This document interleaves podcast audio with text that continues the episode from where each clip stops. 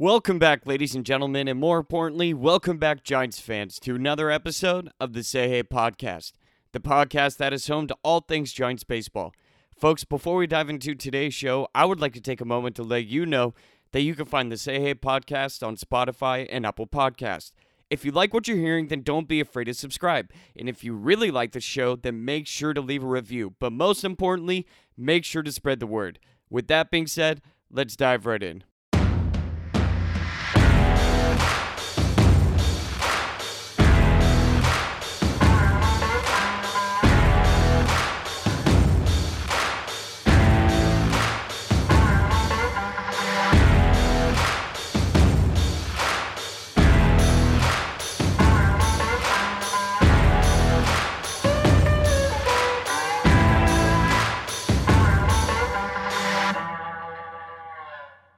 What's going on, everybody? Happy Tuesday. Welcome back to the Say Hey Podcast, your favorite podcast that talks about all things Giants baseball.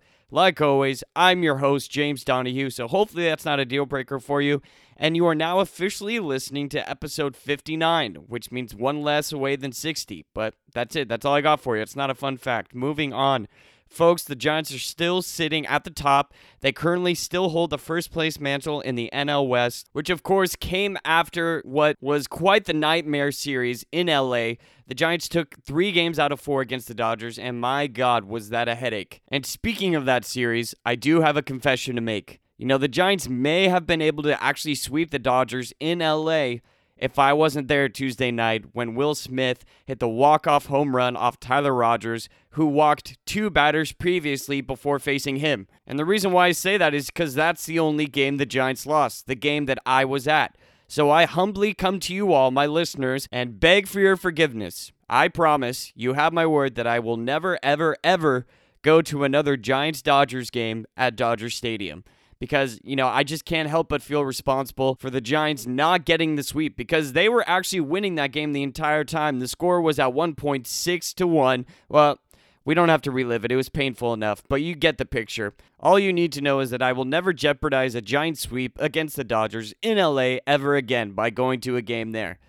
All right, so what are we going to talk about in today's episode? Well, along with breaking down some Giants-Dodgers matchups, I'm also going to talk about some hitters who have been rumored to be connected to the Giants at the trade deadline.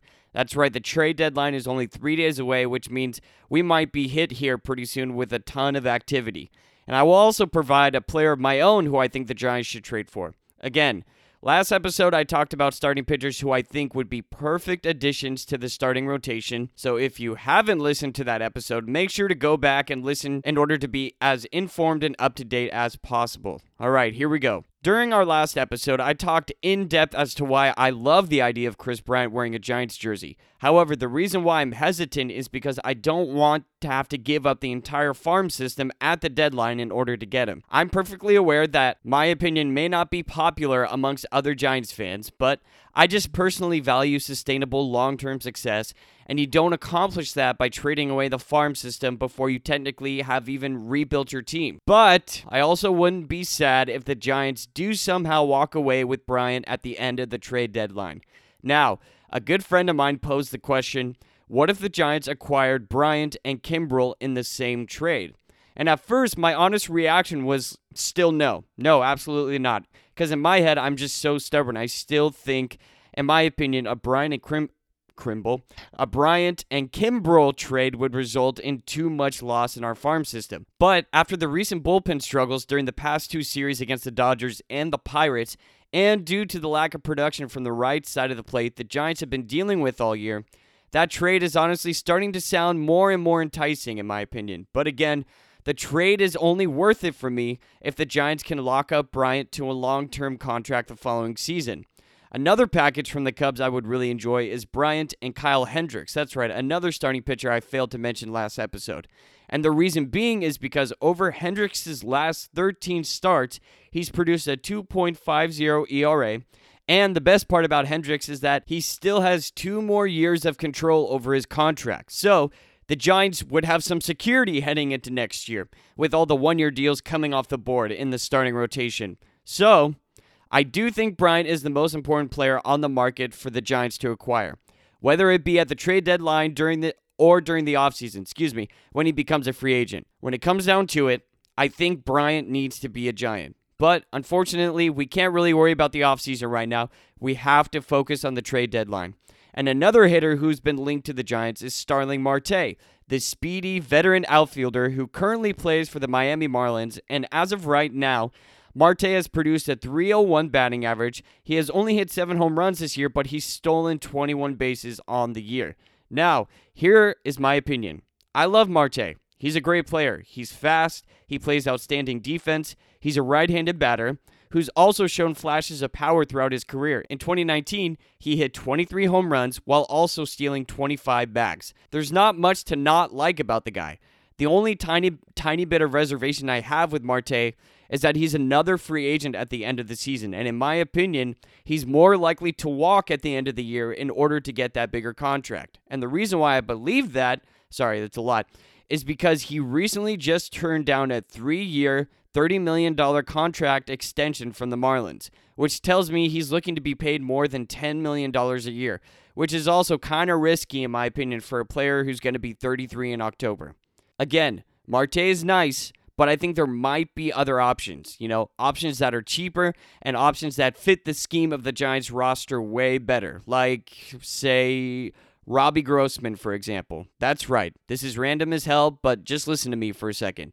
Robbie Grossman is currently one of the outfielders for the Detroit Tigers, and as of right now, Grossman has managed to hit 15 home runs and steal 11 bases on the year. So he's another guy who can give you power and speed in your lineup, and he's a switch hitter, so he's matchup proof for whatever pitcher is on the mound. But one of the coolest things about Grossman's game is that he's walking in 15% of his at-bats, which also ranks in the top 3% of the league. And the best part, Grossman isn't a free agent until 2023, and the Giants would only have to pay the man $5 million to have him on their roster next year, as opposed to Marte, who would probably cost anywhere from 12 to 15 million, in my opinion, if he turned down 10 million a year from the Miami Marlins. This option makes more sense to me as well, because Grossman is also used to playing in a platoon system. But also, this is just an insanely cheap deal for a player who's performing extremely well.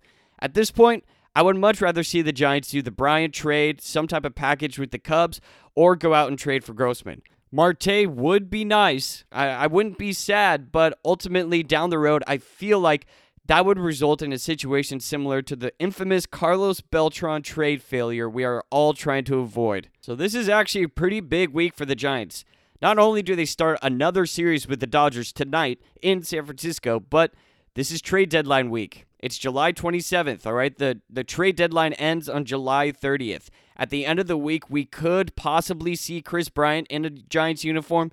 Who knows at this point? I have no idea. Again, the only thing I would like is if the Giants can maintain the majority of their farm system while also acquiring something that would help them this second half of the season in order to make a playoff push. If we can all do that, then I would definitely be happy. All right, folks, before I close out today's episode, let's go ahead and give a little bit of a preview into this series that starts tonight against the Dodgers at home.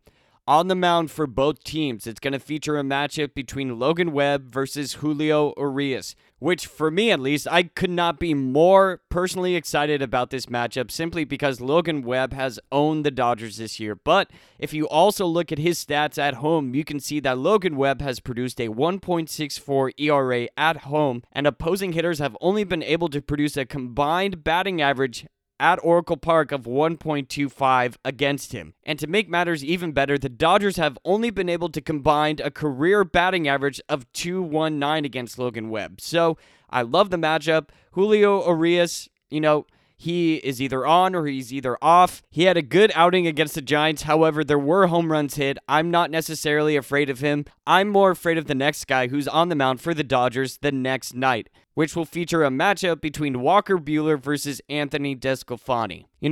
If I'm being honest, Anthony DeSclafani has been up and down. It's been a roller coaster when it comes to facing the Dodgers. All right, he did strike out 7 batters the last time he faced them this last series. However, something else that's positive is that Anthony DeSclafani, all right, when batters face him at Oracle Park, opposing hitters have only been able to produce a .083 batting average against him at home, which is fantastic. That's something to look forward to. However, that doesn't negate the track record the Dodgers have against Anthony DeSclafani. This is definitely going to be the toughest game of the three. If the Giants can walk away with a win tonight, all right, maybe they don't win tomorrow night, but if they can somehow close it out in order to win the series and walk away with 2 out of 3, that would be ideal, because the third night is going to be David Price versus Johnny Cueto.